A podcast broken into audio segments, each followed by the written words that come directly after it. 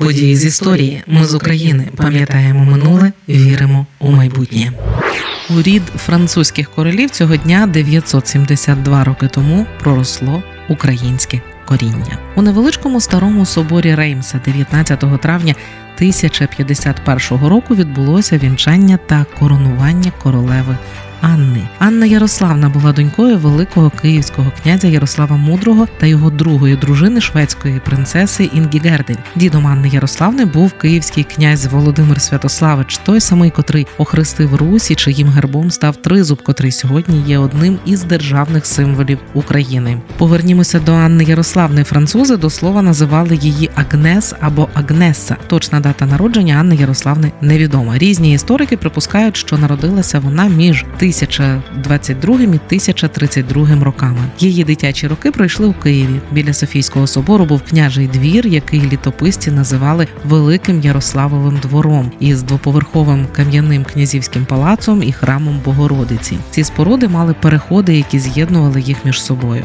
Князь Ярослав активно відкривав школи, бібліотеки, а переклад книжок був важливою державною справою. При дворі князя відбувалися вечори, схожі на сучасні літературно-вокальні. Там виступали виступали поети, музиканти. Тож розумієте, у якій атмосфері росла Анна 900 років тому. Освіту вона здобула дуже хорошу. Приватні вчителі навчали князівну грамоти, історії, іноземних мов, співу, малювання, правил етикету. Як свідчать документи, Анна мала добре вироблене письмо, бо ймовірно займалася переписуванням книжок. Могутність її батька та краса самої Анни приваблювали королів і цісарів інших країн. До неї сваталися чимало правителів. Наприкінці 40-х, початку 50-х років 11 століття Київська Русь встановила якраз дружні стосунки з королівством Франції. Близько 1044 року до Києва прибуло французьке посольство просити руки князівни Анни для французького короля Генріха І, який шукав підтримки Ярослава Мудрого у боротьбі проти священної Римської імперії. Ярослав спершу відмовив послові.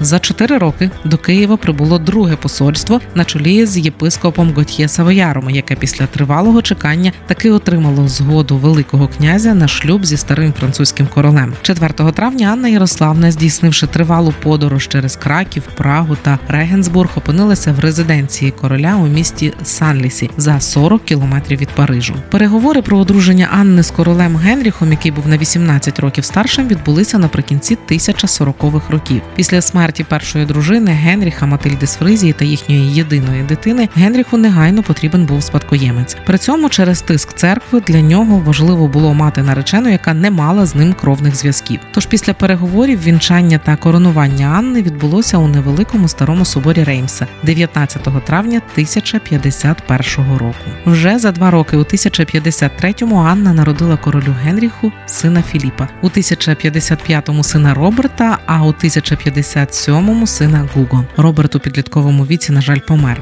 Король весь час проводив у військових походах, то Жанна виховувала синів сама за тими традиціями і з тими цінностями, які заклали їй у Києві. Надважливою для неї була освіта, і у навчанні синів допомогли книги, які вона привезла з собою з Києва. Водночас, як королева, Анна супроводжувала чоловіка під час поїзду країною. Вона опікувалася церквами і монастирями, була членом королівської ради, і під багатьма документами тих часів є її особистий підпис або згадка про неї на королівських указах у формі зі згоди моєї дружини Анни чи у присутності королеви Анни. Після смерті Генріха у 1060 році Анна залишила двір, але як опікунка юного Філіпа підписувала разом з ним деякі державні документи. Збереглися підписи Анни слов'янською мовою. Це найдавніші зразки українського письма на багатьох державних документах Королівства Франції. Ці підписи оточують хрестики.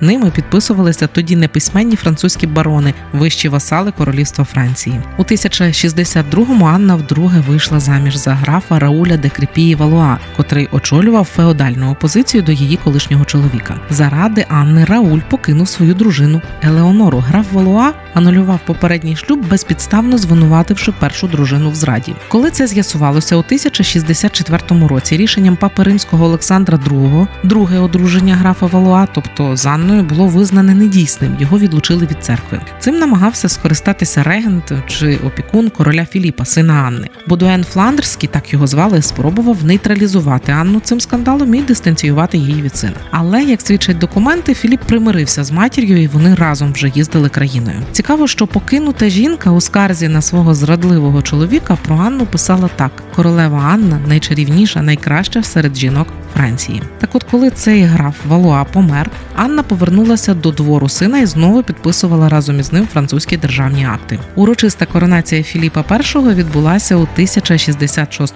році, коли йому виповнилося 14. Згодом він одружився з Бертою Фрейзінгенською. Анна була серед гостей на весіллі. І от тоді королівство Франції отримало нову першу даму. І Анна на початку 1070-х поступово відійшла від державних справ. Останнє ім'я Анни засвідчено на документі 1075 року. Що з нею сталося потім, достеменно невідомо. Деякі російські та французькі історики вважали, що після смерті другого чоловіка Анна повернулася у Київ, де й померла. Але ще наприкінці 17 століття науковець Абат Менестріє знайшов могилу Анни у церкві Вільєрського аббатства поблизу міста Етамп у Франції. Це була могила, на якій навколо портрету був надгробний напис півколом. Напис тут спочиває пані Агнес, жінка короля Генріха. Решта напису була відламана, і з іншого боку прочитувалося нехай з Божої милосердності їх душі спочивають у спокої. Але багато істориків спростовували цю версію, переконують, що на надгробку було відсутнє слово регіс король, а стиль різьблення був ближчим до 14 століття. Нині, на жаль, перевірити жодну з цих теорій неможливо. Під час французької революції надгробок просто зник. Однак, зважаючи на письмові згадки, Анна таки померла невдовзі після 1075 року. От скажімо, щороку, 5 вересня, у монастирі, який вона заснувала у місті Сан-Лісі за 40 кілометрів від Парижа, відправляється богослужіння за її душу. У монастирі уже сотні років саме цей день вважають днем її смерті. У тому ж містечку є і, начебто, її могила, а також пам'ятник, подарований Україною у 2005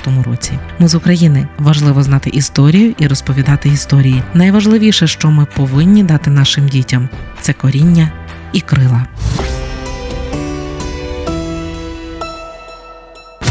Ми з України. Ми працюємо для вас. Ми працюємо завдяки вам, наші слухачі. Радіо Ми з України фінансують саме слухачі добровільними внесками. Кожен з них наш спонсор. Приєднуйся до наших спонсорів. Тепер допомогти Радіо Ми з України ще простіше. Заходь на сайт Радіо Ми з України, тисни кнопку Підтримай нас і обирай найзручніший спосіб підтримки.